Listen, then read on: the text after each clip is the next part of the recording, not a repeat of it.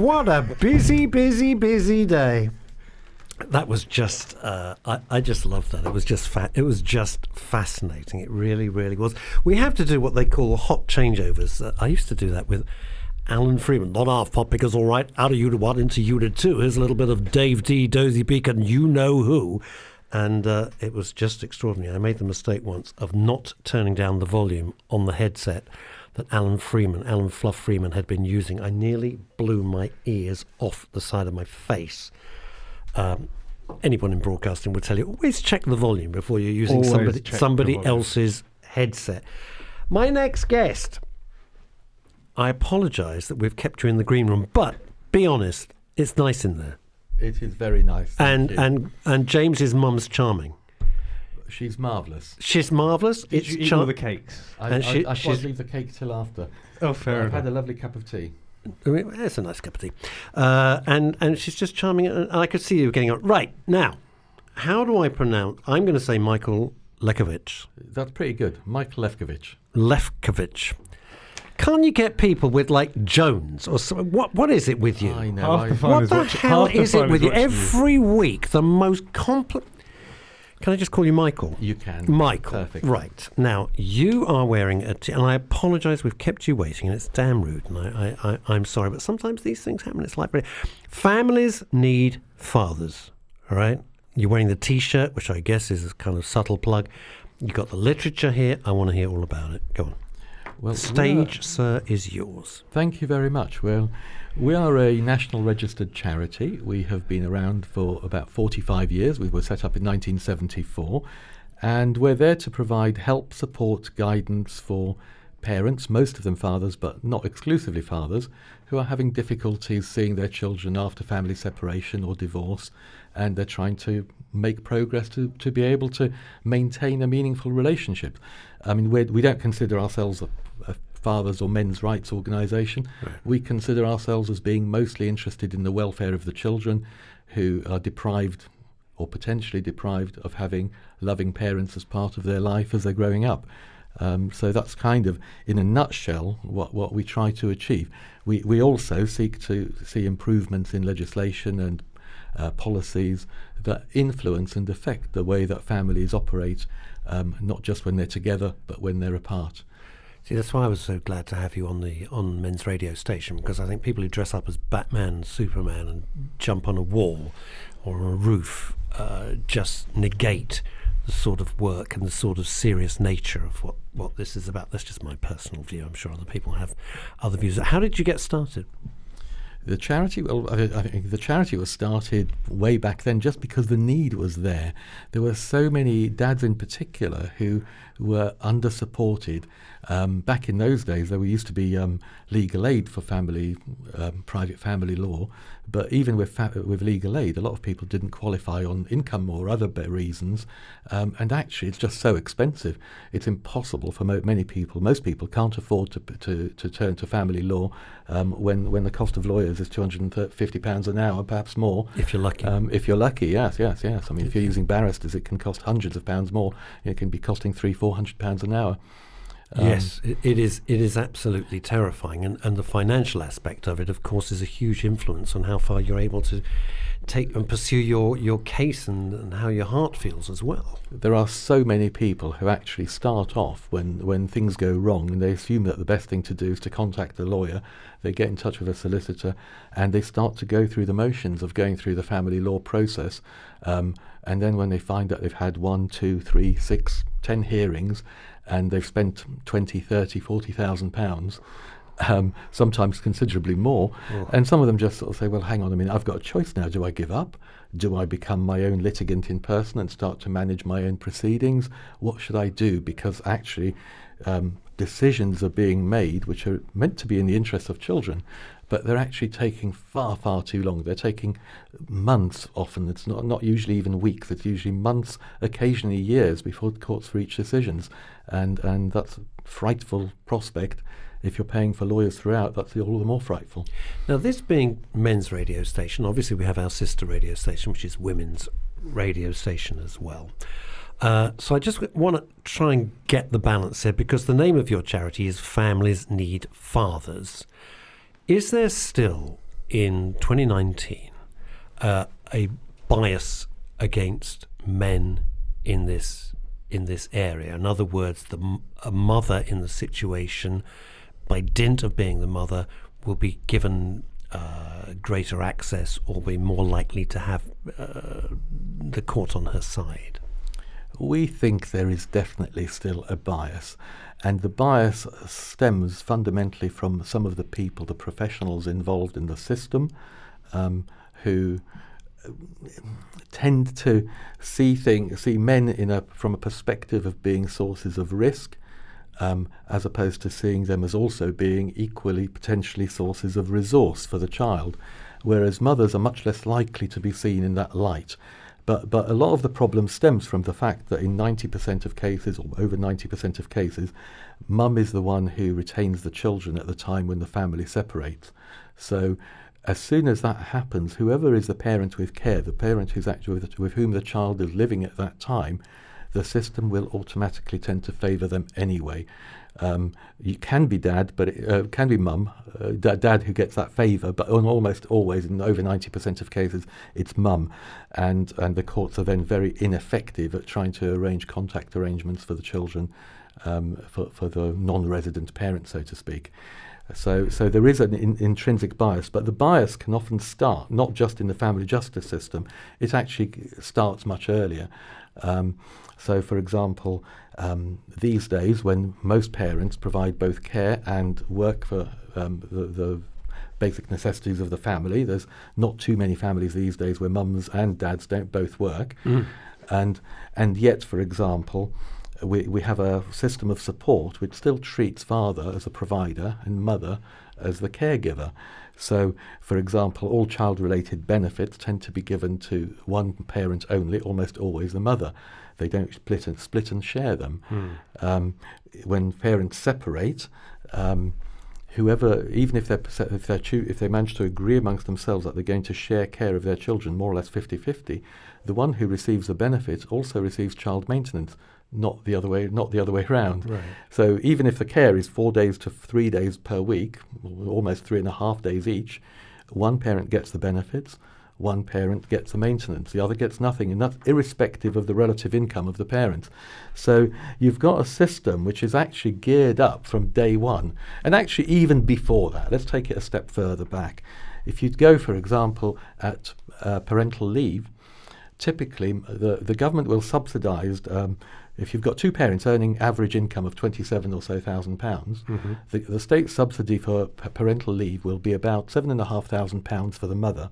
The when you say parental leave, sorry, what, what does that mean? Uh, um, um, um, uh, maternity leave. Oh, maternity leave. So, okay. so support right. for maternity leave will be seven and a half thousand pounds um, from from the state.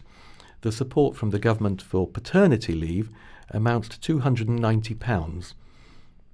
That's a ninety-six percent gender pay gap, for want of a better word, that, that is offered. But they would argue, uh, and I'm just I'm just positing this. I'm not mm-hmm. saying that this is my particular point of view, but they would argue that mum's the one in hospital, mum's the one who goes to labour, mum's the one that gives birth, and dad is kind of hanging around a bit. I mean, that would be the crude way of putting it. So I guess that's how they do their. Um, uh, financial calculations? Well, I think you know the, the, the world is changing, and I think the fact, of course, that the mother's given birth and needs to have an opportunity to recover, I think mm. we can totally accept that. I think there's a big difference, though, between offering a father um, 145 pounds a week for two weeks um, towards their paternity leave. Now, what's interesting is that in countries where they've moved away from that and they've been seeing, they've been moving towards a more equal system. So, take some of the Scandinavian countries like Sweden, yeah. where they now offer 90 days of non transferable paternity leave for, for fathers. Um, 90 days in one hit? I, I, can't remember exactly how it can be spread, but I think it can be spread in the first year of the child's life. So you can, so the father, as, as much as the mother, can take three months at 70, 80 percent of salary. if you're running a business, I, am sorry. To, mm. I, hmm. I, always say, you know, you want to follow. By the way, if you want to join in this conversation before, before I answer that, that mm. question, 0203 290 4411. James, any miracle by chance that we could play that? Uh, just because I enjoy it. Uh, 0203 290 4411. If you're going through a difficult time personally with. Uh, children related issues in your own relationship, marriage or partner, whatever it might be, phone in and talk to talk to Michael because uh, he, he's a very knowledgeable fellow, and we'd love to take your calls.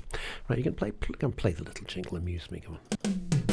0203 Hey. that is great, Michael. Um, what I was going to say is, if you're running a business, and uh, you know, and the guy says, "Oh, I'm going to take uh, 90 days off," by the way, it's like what? It's like really. You got, you got to take 90 days. You've had a baby. You know, loads of people have Well, babies. It's like, We, what? we, we, we could start at less. I mean, the Women and Equality Select Committee last year recommended that fathers should be given funded non transferable leave of one month. Now, the government rejected that on some spurious cultural reasons, probably really financial. Um, but they- Culturally, what do they? What do they say? I'm fascinating. Well, what did they say? Uh, it's not they, part they of the culture. They, they kind of felt this was not our culture, but actually this wasn't a culture in Scandinavia either. If you go back forty years, but it is now, and so they've changed it. Now the Women and Equality Select Committee weren't doing it because they were fundamentally sort of saying let's support dads. They were doing it because they recognised that the countries where they've got uh, better support for fathers' involvement early stages of a child's life also had the smallest gender pay gaps, and that was their primary motivation. So if you go to you know, Sweden and Finland and some of those countries, you see that the, the gender pay gap is far, far lower. The employer doesn't have any particular interest in protecting a man in a particular role versus a woman um, who might be of an age where they might have children because both are going to take significant amounts of time off to take care of children. And all of those changes have resulted in a culture change, which means that whether you're a dad or a mum, the employers generally don't bat too much of an eyelid if you have to leave the office at 3.30 to pick up the kids. So you have a greater sharing of the responsibility between both from day one. And kind of all the evidence that says that if, if dads are as involved with their children from day one, they stay involved whether the family are together or apart. Finland is an amazing example, actually, where um, in 2017, men um, actually start for the they're the first country where men actually spent more time looking after children than women. Eight minutes a day more, so not a huge difference, but in effect they have achieved qu- a quality of caring and financial responsibility between the parents. But I think from our point of view, the issue is that all of these things have had a much a massive effect on how people parent their, their children once they've split up. When they're no longer together, they are far more likely to remain involved in their chil- in their children's life um, without having to necessarily go to family courts. Why? do- Because I'm curious, which is one of the reasons we set up a radio station, of course, is why are you so personally invested in this? Well, I mean, I don't want to talk too much about my own case and my No, own no, don't- situation, don't- don't, but I think but- the, the but people who come, the people who become involved and become volunteers and activists and workers with families need fathers, we, we come here a lot of us.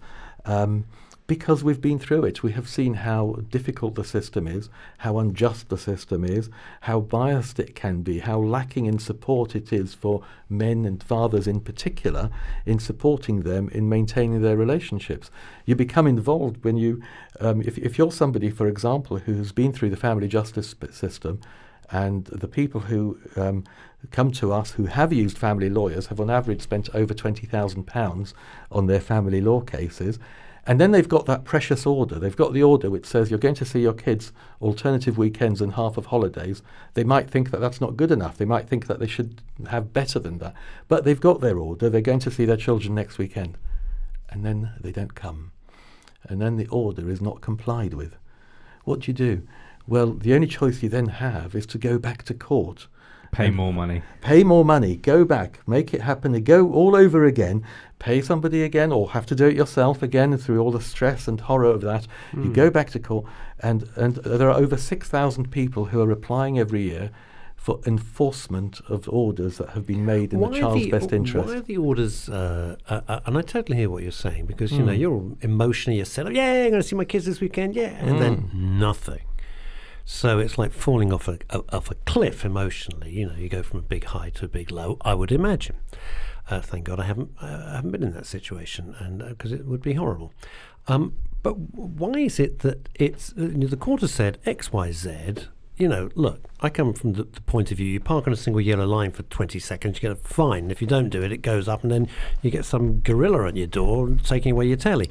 So, why is it if you've gone to all of this palaver and you've got the order and you, you're there with your, you know, Mr. Kipling cakes already on the table and the kids don't turn up, why is it not uh, enforceable?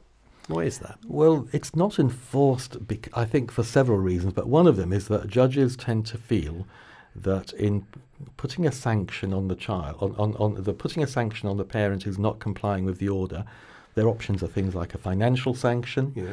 Um, they could, in theory, make somebody do community service. Um, they they could, in theory, jail somebody, but they're not Bit going extreme. to. Sorry. A little bit extreme. It is a maybe? little, well, that's exactly the point. That actually nobody really wants to jail somebody who's No, looking after a hope- child. it's, hope- Yeah. it's a hopeless idea. It's a- and, and also putting in a financial penalty when you're both struggling, as everybody is these days, everybody, you know, that's not going to help. Uh, so I, I see. But they couldn't just, I, I know this is a huge amount of police time, and we've, you know, the police are few and far between. They can't knock on the door and say, uh, Mrs. Jones, you know, Mr. Jones is waiting for Tommy and Mary, and where are they? in some countries that could happen. That could happen in. I think I've, I've heard that can happen in France. It can happen in Israel. There are some countries where, if your children are not made available within a certain time frame of the order that stipulation, then you can call the authorities and they will actually make it happen. And I don't think they have to call on them that often because everybody knows that that's the system and that's what will happen. Of course, if you were a Um, little kid and you saw uniformed police at your front door, you're thinking, wait a minute, I was going to see my dad. Now the police have turned up and I've got to see my dad. It kind of takes away the, the Yeah, sucks yeah, the joy out of the whole yeah. situation, wouldn't it? Um, I guess it does. I don't know. You guess what? So, If well, you if a s- if policeman turned up on your mum's doorstep, well, she'd probably love it because it's a uniform. But There you go. Putting, putting that to one, putting that to one side, obviously, oh, two of you do come in. Um, you, you know, it would. You, little little James would not be. You know, you're 24 now. You're probably over it. But I'm a child of divorce. oh, I know you are. I was parents trying to gingerly push you into that.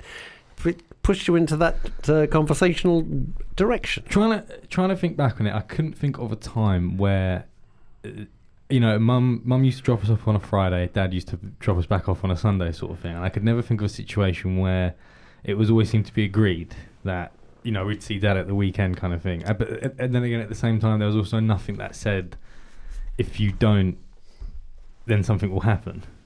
And I feel like maybe that is what's going on in some cases. It's like there's that because obviously divorces are a messy process. I mean, my parents still don't talk, and I'm 24, so it's like I'm. I, I Well, can't, no one can get a word in with your mum. That's probably one of the problems. That's Yeah. what, it's not they don't talk; they just can't talk. exactly. So trying to communicate with mum is not the easiest thing. Not really. So- no. I'm you know, She spent, you spent time with her. Am I, look, you're still recovering, Michael. Be honest about it. Uh, she treated me very well, so I don't She's- know. Um, she is such a. I've boon. not met your dad, of course. but- She's such very, neither, very quiet man. neither he never used to be. Probably, probably had a voice. The, uh, she's such a boon to this that we absolutely, absolutely love it. Now, there's some fantastic stats here, which, I'm going to read out, which you've kindly provided because I think they're important to show the uh, the scale, the scope, and the severity of the problem. There, there are uh, 80,000 families every year in the UK that break up. 80,000. I mean, that is just monstrous, right? I've been, look, I've been divorced myself. I'm no angel, I, I, so I can relate to all of this. There are around 50,000 child related applications to family courts every year. How the, Michael, you're a professional in this, uh, in this area. So, how on earth does a court, the court system already stretched to squeaking point, how does it deal with 50,000 cases? 50,000. It is cases. struggling, but actually, every effort that has been made by the government to try to reduce that number has backfired. They have tried over the last decade or so to really discourage people going to family court. And they, what they've done is they doubled the fees for making an application to the court to £215. That's just for starters. That's For starters. 250 15 quid. You just, got to just to make an application, Okay. yeah. Now, you know, I mean, a lot of people can afford that, but an awful lot of people can't, Can't afford, afford even the application form. So they, they, they doubled the fee and made it really expensive. But of course, are you going to give up on your children, whom you've loved and looked after every day, because of a fee of £215? No, No, you're no, you're not. So uh, that didn't put people off making applications. Um, then they decided, for example, that they would um, make it a precondition of family justice that you first seek mediation. And they, so there's a form, when you fill in the form, you have to tick whether you have attempted mediation.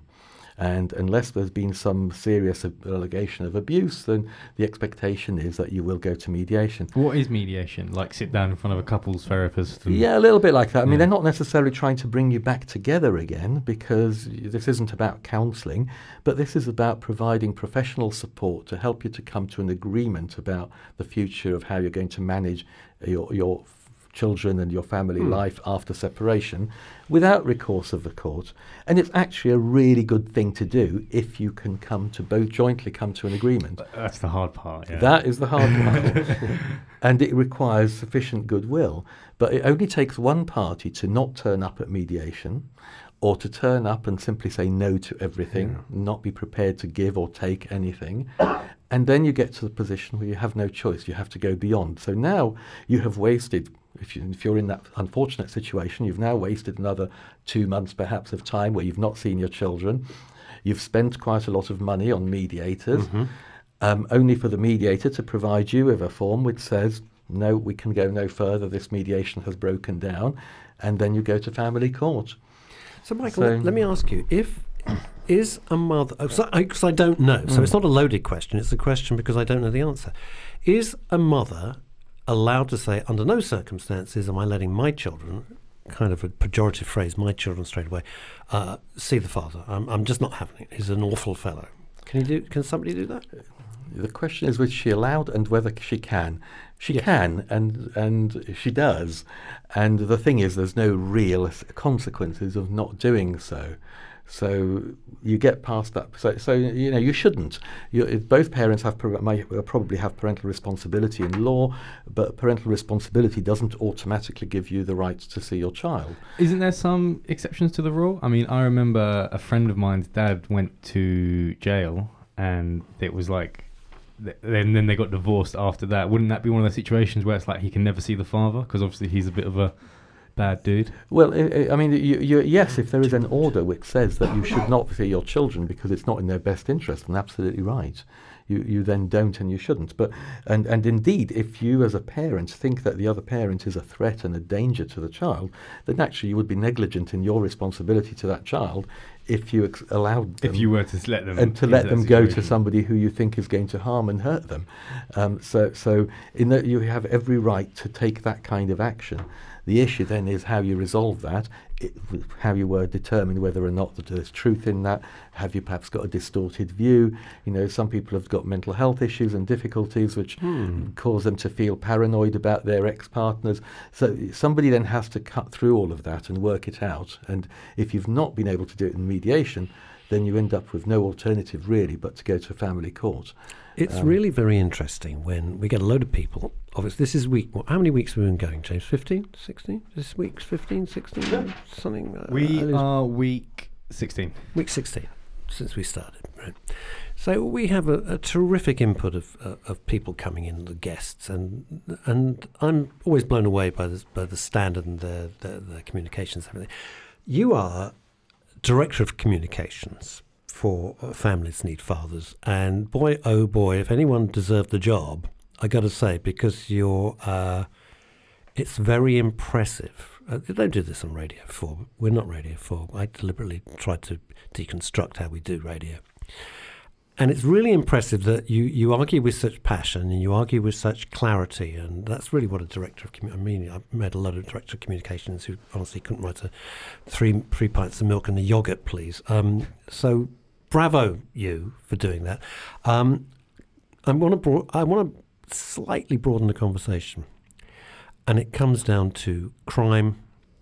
Do you feel, in your experience, and looking back on the 45 years that this charity has been going, Families in Need Fathers, uh, that a home without a dad means there's a more likelihood, I'm trying to put it in less pejorative terms, a more likelihood of, of the children going awry. Let's leave it like that.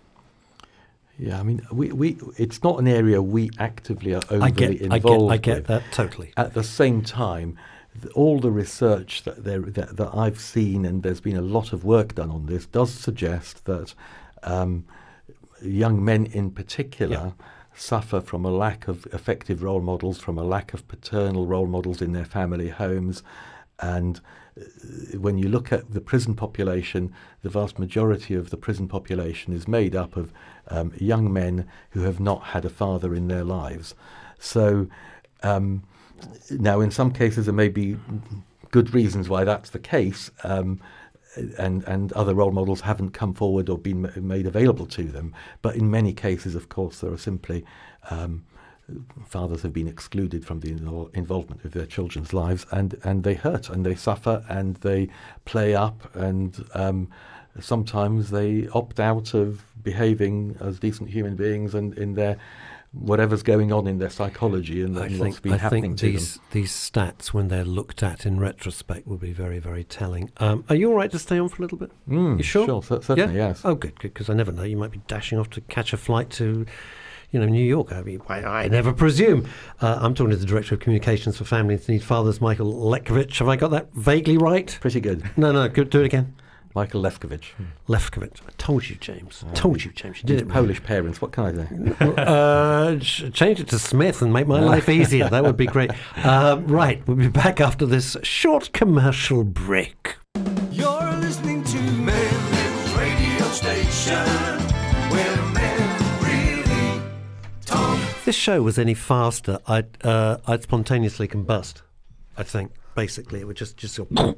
uh, I'm Russ Kane. This is Men's Radio Station, rocking the decks as always. Boy wonder producer James Blake and James's mum looking after Teas and coffees. teas, coffees, and catering. She has been the biggest boon that we've ever had. This has just been just been great. I mean, I'm not being rude to Howard. Uh, Howard is lovely, and, and we, we love the feathers in his hat. But frankly, James's mum, the catering is like unsurpassed. Right? You- Is that fair to say? Uh, look, I you can speak. You can speak. You can speak freely. I, I don't know how forget it. freely No, I you had a can moment. speak. You had a moment. You had a moment. The doors closed. That the train's left the station. We're moving. That ship has Before, sailed. Right. before we move on, before we move on, I What? just want to read out. Uh, we do have a comment from Facebook from E Phantom, which says mothers are always given first concern with parental rights and visiting rights. It is unfair how Ah. mothers always seem. To, uh, Whoa! Your mother is unbelievable. What the hell? God all my. She's. Are you all right? She's. She said, "Would I like a cup of tea?" I said, "I said, Mrs. Blake. That I call her Mrs. Blake. That, that's the name.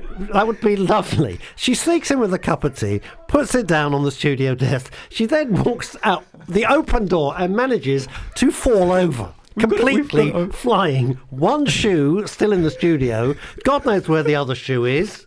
We don't know, and now I can hear screeches from the corridor. and we have it on camera as It's well. all- that'll go viral. Yeah. Thanks. viral. But at least you didn't draw attention to yourself. And that's the main thing about uh, supportive uh, help. Dear I hope you're God. okay. Yeah. Don't forget to write. Should we try and regroup? What, what? Do you know how the hell you've grown up the way that you even have is, be honest, James, a miracle. No, it's great. She was great, Mum. She's, she's Excellent. great. She just marches to her own drum. And I was steadily following You, behind, you carrying certainly the were. bag. Right, shall we try and get back on track? You don't get this on the Today programme. John Humphrys is a good one. Oh, my assistant has just fallen over in the studio. Uh, but back to you, Prime Minister. Right, so uh, Michael Lefkowitz. Very good. Thank you. See, James. That's why I'm top broadcaster. A Director of Communications for Families Need Fathers. And we are joined. Ollie Lester. Uh, completely different. Uh, a health coach. I, you know, you guys, you come into the studio, you health guys, you always look so bloody fit. Always, every week, it's like every, you know, we, we have a lot of you guys because you, we're very interested in what you do because it's all about well-being. I'm going to come back to all about the well-being about children in a sec. But you guys, you got a an aura of, of like fitness, and it's like. Well, James and I get quite depressed, to be honest with you. James and I look at each other, going, "Oh, Christ!" You always sit up straight, don't you? Yeah, they, when come sit in, up. They've you got know? the they got the pose. They've got the whole thing going on. And I just sit here slumped like an old guy, and you sit there slumped like a young guy. Quite honestly, tell us a bit about yourself, Ollie. And thank you so much for coming in. I mean, it's No, it's a pleasure. No, we never take it for granted. Yeah, so I'm a health coach by trade now. Um, and I, yeah, I love what I do. So it's all about empowering people to upgrade their own health all through habit changes, and it's bringing more awareness to daily choices because we get good at what we do often, and if we're practicing bad habits over time, these can create ill health. And our our culture really doesn't prioritise the basics of good health, which are real food, uh, prioritising sleep and movement, and we're pretty poor at managing our stress. And I, I would be your number one patient for all of those things because all my I have just ticked. Uh, my sleep is rubbish. I'm stressed off my face most of the time. And the only time I'm not stressed is actually either walking the dog or in the studio because I, I love doing love doing both, or when I'm writing. Uh, let's try and break it down a little bit. What were you doing before you were a health? I, I'm always curious how people get to where they are. That's why I asked. That's why I, I asked you, Michael. How did you get to where you are? You're now director of communications. But you're drawing a discreet veil. You're not going to draw a discreet veil because you're further away from me, so you can't hear me. So go on. How did how did you get to be doing this? Was it fitness always your thing? or- No, no, not at all. I worked for a travel company for 11 years, and whilst it was, yeah, it was really good fun, and I met a lot of good people, and yeah, regular travel trips. Oh, so yeah, I experienced. That sounds bad. Yeah, but I mean, day to day, I was quite unfulfilled at the end of it, and wanted something more uh, in the realm of helping people. Yeah. and yeah, something was sort of burning inside. That uh, yeah, so I, I eventually quit my job and went travelling for a year in uh, Nepal and India and Poland, and yeah, it's a just weird wa- combo. It is, yeah, I yeah. think you're going to say India, Nepal, Vietnam, Cambodia. Yeah. No, Poland. How, I'll, did, that, how uh, did that come about? I'll touch on that. But yeah, Oh, I, okay. I, I first went to Nepal, did Mhm. loads of sort of volunteer teaching, loads of trekking in the mountains. I did some retreats, uh, like meditation, and learned about Buddhism, and did a yoga course in India, um, and just yeah, try to experience stuff that I'd never done before. Um, yeah, meditation is something I really got involved in, and the first time I did a retreat there was it's called Vipassana meditation, where it's ten hours a day of silence oh and stillness. God, no, no, Yeah. no, no, no! I could, I'd go up the pole with that. I couldn't Yeah, bear it's it. uh, it's James, could you stand that? I could do silent. I don't know if I could do stillness. I reckon I could not speak maybe for Yeah. ten You've hours. got to be joking me, But Michael. still, I'd have could to you do that? Could you move. sit? That'd be impossible. You're director of communications. You'd fail at the first fence. I'd have to move though. I You've couldn't got to sit move. I still. can't sit like- there and just. yeah, it's just a mental and physical challenge, which yeah, I, Oh, it was man. the hardest thing I've ever done. Uh, you have a sort of a roller coaster every day of mostly negative stuff going around your head, um, Yeah, but it's the the moments where Do you, you get bored stupid? Just sitting oh, there doing it's, nothing? It's, uh, it- yeah, you do, and it's just a mental challenge to Well, at get least you back. admit that. Thank goodness, because I thought it would just be me. But and and what is the? Uh, I got to stop and digress Sure. on this a little bit. So you're sitting there for 10, 10 hours. with breaks, it's not all at God once. Yeah, you get up to walk around and have a bit of breakfast. I always think, I'm trying to I'm trying to break it down into like when I fly to LA, which is quite frequently because I just got Yeah. That's friends eleven there. hours. That's 11 and a half hours, right? If I didn't have endless films to watch and, and stuff, I would go. I, well, I'd open the door at 36,000 feet, just leave because it would drive me so potty. Wow. And at the end of this uh, hoo ha, Yeah. were, were you, a were you, I'm not being facetious, I mean it, were Yeah. you a better person? Did you have a greater understanding of stuff or what? I think just better understanding of how your mind works, which is the, the goal of it, and how your narrative has a big impact on your, nar- well-being. narrative. Give me your, do you know, the, the voice in your head. Ah, yes, because Um, I'd sit there for 10 hours going, You are crap. Yeah, and many hours of that And were so like that. You would, James. I know you would immediately. Oh, you'd- you'd, sit, would. you'd sit there for 10 hours going, God, I'm rubbish. I'm Yeah. such a self-critic, which is Yeah. really well, you bad. are. You're very hard on yourself. Yeah. Mind you, I've seen you working. Frankly, you're not that wrong. So, wow. I and then why. were you able, because this is a very. Gym- All right, I'm being a little personal here, Mike. You've got to bear with me here, right? But, Ollie, were you able to then change the narrative? Slowly and surely, it, it's it's not done overnight. And if you're used to having that negative narrative, it's not going to change. Why is it? I've asked many. I've got. Uh, we've had a lot of people like like yourself who are doing this, and it's all good stuff. It, and I never find it repeats itself.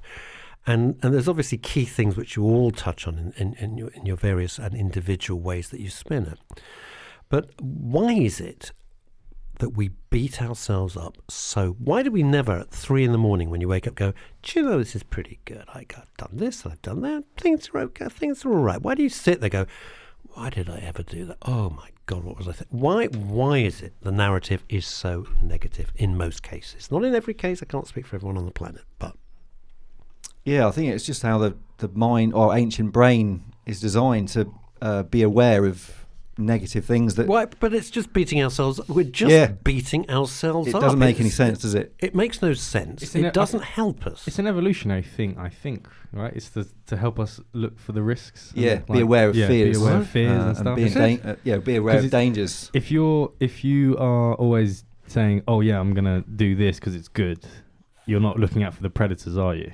Mm. And that's kind of where it comes from. Well, let me let me help you here. Never go into the music industry. There you go. I've just saved you an absolute fortune and seven years of wasted time. So um, there we are. Uh, if you get nothing else out of today's show, that's it. Don't touch it with a barge pole. So, Ollie, right. So you come back from l- ten hours of doing. Yep. Christ, drive me mad. And then tell us about the. I was really interested in your opening comments about the habits that we get into that are no good for us. Yeah, I mean, habits really make us or break us. And having spent 10 months by default living very healthily, learning about stress management with yoga and meditation and breathing, and living yeah, with the food choices available in Nepal and India, it's all fresh and it's all uh, yeah, fresh ingredients, a lot of vegetables and fruits.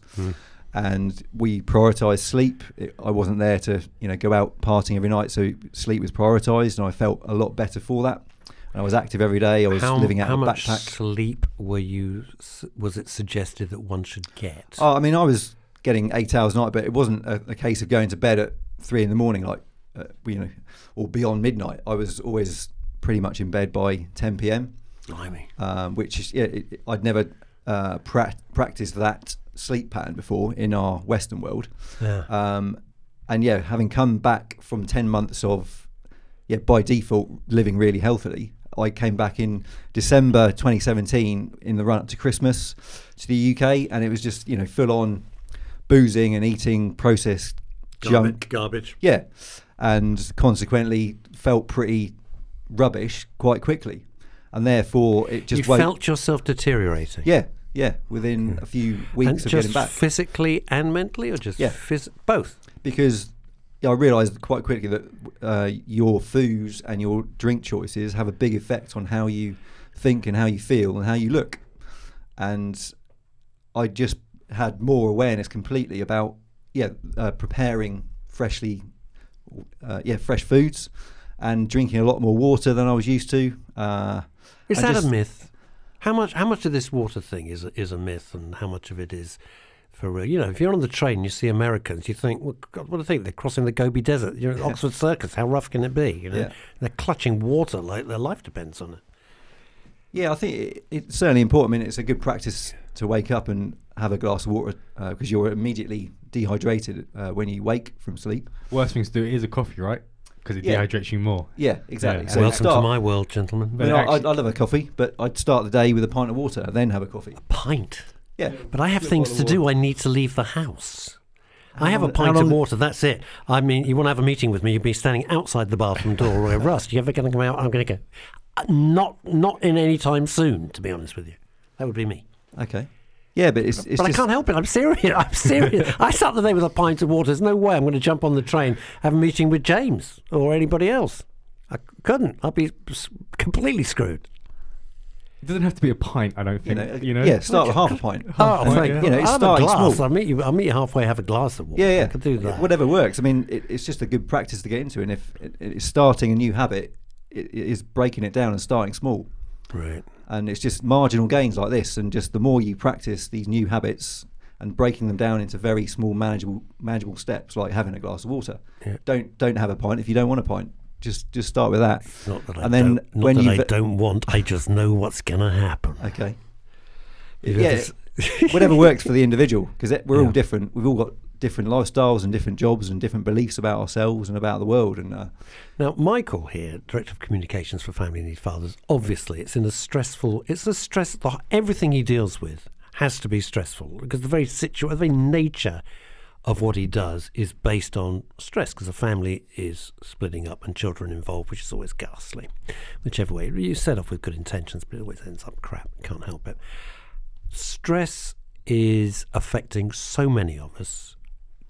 In part of your techniques, because it's of much more interest than you know running around the block and all the rest of it. I think for a lot of people listening on Men's Radio Station, what's the your ways of handling and combating stress? Glass of water, Uh, yeah, yeah. Um, pint of water. Yeah, for me, I've learned a lot about breathing, and it is such a powerful thing that not many people have much awareness around. And coming back to the when I went to Poland, uh, ah, yes. I- well done. I listened to many podcasts while I was in Asia, and Wim Hof was a guy who I, who kept cropping up in these podcasts. And Explain. I know who Wim Hof is, but explain a little bit about him because he's a really cool dude. yeah, he's amazing. Um, he's uh, he's known as the Iceman. He has, I think, it's 26 world records for various cold exposure feats. So he can he stayed in an ice bath for two hours without his core body temperature dropping. He's climbed up to 7,000 meters on Mount Everest just wearing a pair of shorts and boots, and he's developed this uh, technique of hell? controlling his body temperature all through mindset and breathing, breathing. practices. Yeah. Yeah, Michael and I, are, Uh, Michael and I are looking at each other like, what? The, Yeah, yeah. Are you It- kidding it's me? uh, if you don't know of him, and no, I don't. Yeah, I don't. I can give you a YouTube documentary that uh, I, I've watched about ten times now, um, and it's incredible. And on based on that, uh, and whilst I was in India, I saw he did this retreat uh, in Poland when I was uh, coming back. Uh, so I did this in uh, December 2017, and did all these amazing breathing techniques, which are very simple but have such a powerful effect on your chemistry and your biology. And we did loads of uh, ice dips in ice baths and icy rivers in Poland in December. And we ended up What, climbing a mountain. This? You do this? I'd- I'm You're up for it. nodding. I'm You're It's up for nodding. incredible. I'm I up mean, for it. Michael I'm and I will it. be on the side of the riverbank with towels I'm up for it. I'm up, I've- because Michael and I are not going. have you never done the the freeze? No, obviously not. No, but you know I don't even go near the frozen food section. It's too chilly in Tesco. Don't even open the freezer. I don't. No, I, you went- know, I people went to to do that. Poland For in January a few years ago, and it was minus 25 degrees C. I went in a little jean jacket, and my, my relatives fortunately gave me this very thick coat because otherwise I wouldn't have survived the railway station. No, precisely. Precisely. waiting for my I, don't, I don't know how they do it. So, to, what can you teach us? Uh, or talk us through. You t- can't teach us because Yeah. that's ridiculous. But could you talk us through some of the breathing stuff? It's actually it quite possible? simple. Oh, Um, okay.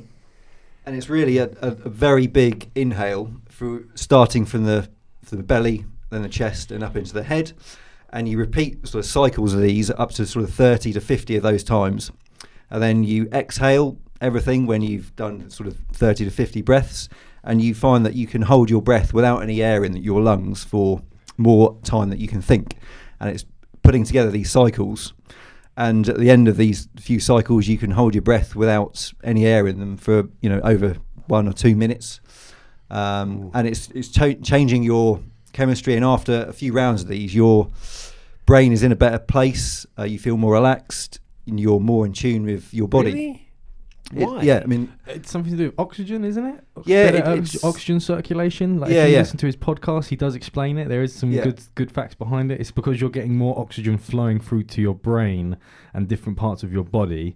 You're feeling them more receptively, or like you can feel them more because they're more empowered by the oxygen or something like that. Hmm. And it's really See, I'm thinking the op- I'm thinking the opposite. I, I'm not technical, okay, but I'm thinking the opposite here. That if you if you you're not breathing, uh, it's not going to be too good. But, but you are, aren't you? You're just taking these really long, like breaths to the head, and then like these short exhales or something. I don't know. I'm not the one that went on the, the course with him.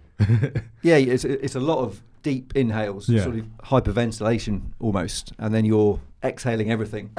And you, yeah, like I said, you can you can go a long time, more, a lot longer than you can think, without any air in your lungs, and it's just And this helps stress. Yeah, completely. I did a, a few rounds of this actually in uh, in the church in St Mark's uh, Square in Covent Garden about an hour ago. Just uh, Did you? yeah, it was great. You weren't stressful about coming here, were you? Oh, it was just you know had a James isn't that Pete- bad. Russ, people get nervous. You, you know. Yeah, I never It's think in- of that. it's No, it's to be honest, I never, I never think about it. I just think, oh, it's Sunday, good. I'm going to meet some interesting people and have a good chat. Okay, and are there other stress things? Because I, I, I, everybody I know is just so damn stressed, and I put myself pretty much at the top of that list. I don't Mhm. pretend. I don't pretend otherwise. You know, I, I talk it and I walk it at the same time. Yeah, I don't. Yeah.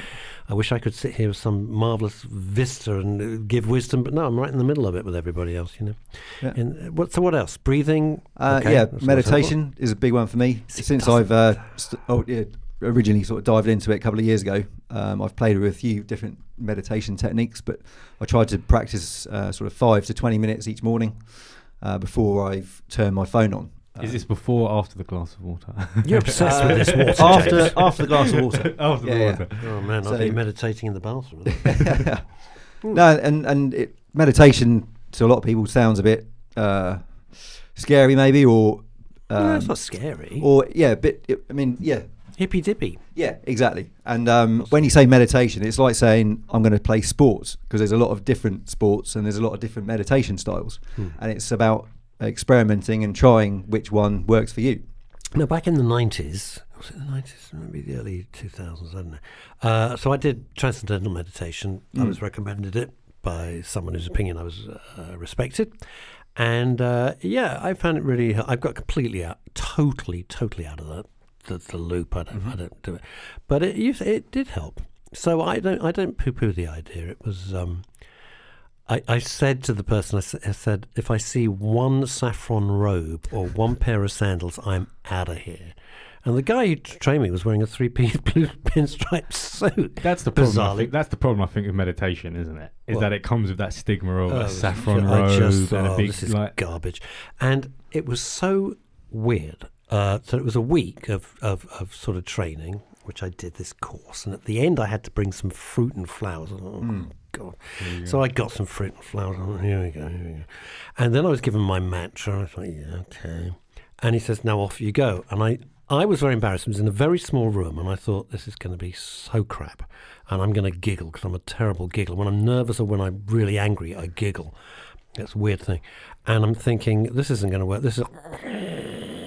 I was gone. Absolutely gone. I, I couldn't believe it. I was absolutely out of it Im- instantly. It completely threw, threw me a loop. It was extraordinary. Yeah.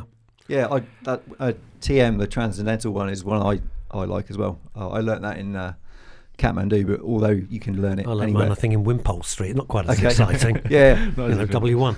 Uh, but here's the thing, right? And it goes back to when you were sitting there for 10 hours. Yeah. God, I get so bored. And all I've got rattling around my head when I'm trying to do this, Michael. I don't know if you've ever tried. Michael, have you ever tried meditation or anything like that? Nah. Dabbled, I'm taking that as a no. no. Let's let's take it as a no. Uh, and I haven't done it for ages. But I got so bored. I'd sit there and I'd do the, everything they suggest. I'm thinking, oh, I've got things to do. This is ridiculous. I can't sit here any longer. I've got to get on. I got stuff to answer. I got stuff to write. I got meetings. To, I can't sit here anymore. That's me. You see, that's me. I just it drove me nuts. Yeah. Eventually. I can relate to that, and it it is really about training your mind to concentrate on one thing, whatever whatever that may be. Possible. Yeah. I wish. Yeah, I wish my partner goes mad because, uh, and I go well, inside my head. It's like a firework display. I don't want it to be like that, but it's like a fire, and I, everything's happening the whole time. Never stops. Yeah, yeah. drives me nuts. Can't concentrate on one thing. I'm Always, Okay. you know, always think about the next thing.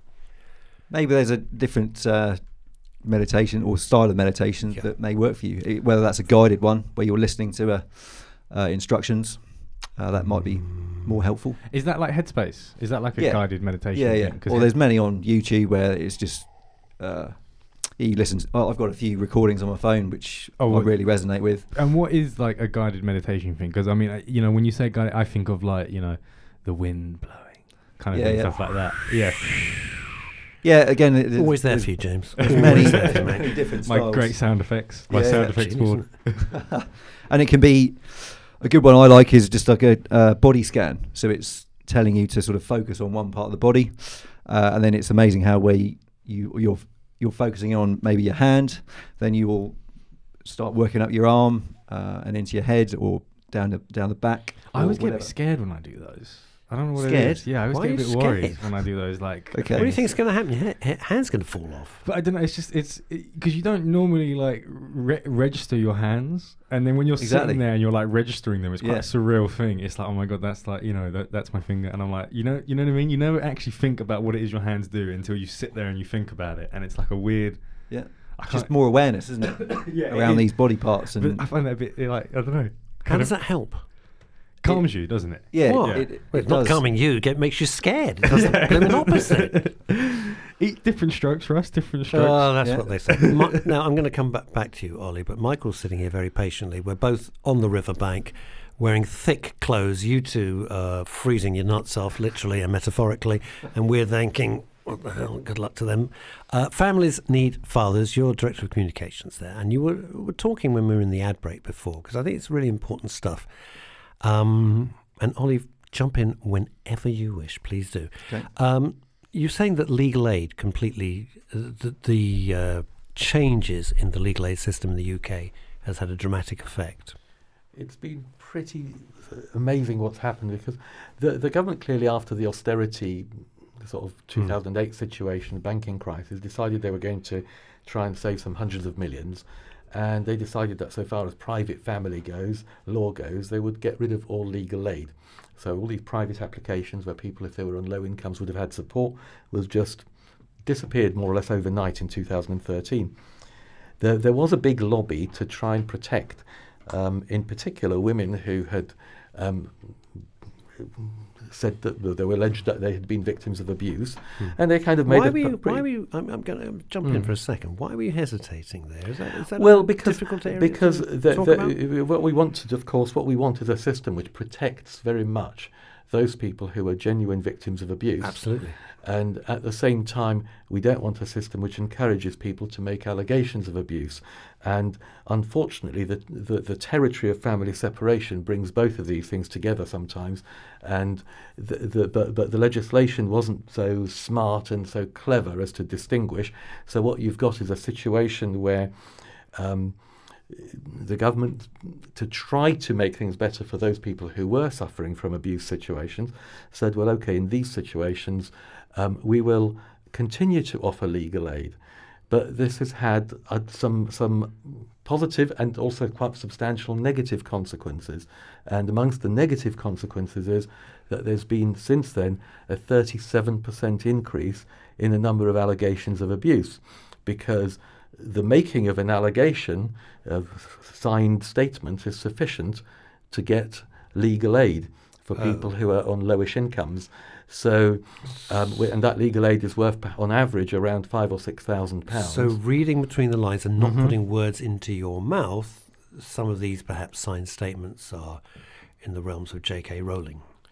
In, in, indeed, indeed. I mean, that's and that's a difficult thing. That it's actually made it more difficult for the courts who have to try to distinguish between genuine cases and cases of either gross exaggeration or complete fabrication. And and there's been this huge spike which has happened when the legislation changed. Uh, followed by a further spike for another reason, which we can perhaps, if you're interested, go into, but it doesn't really matter. The point is that there has been an increase. I mean, we have feedback also. We've seen it in the statistics, but we've also had feedback from the judiciary.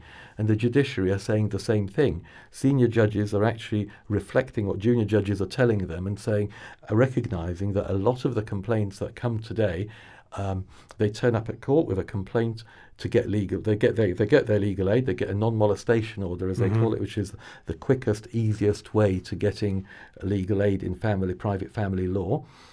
Um, and then when they turn up at court, the dis- issue that caused that was used to get the legal aid doesn't even come up in their Doesn't come up in the in the case. case. Um, Why are we not surprised? well, are we going to continue this Hmm. conversation? And uh, just after this short commercial break.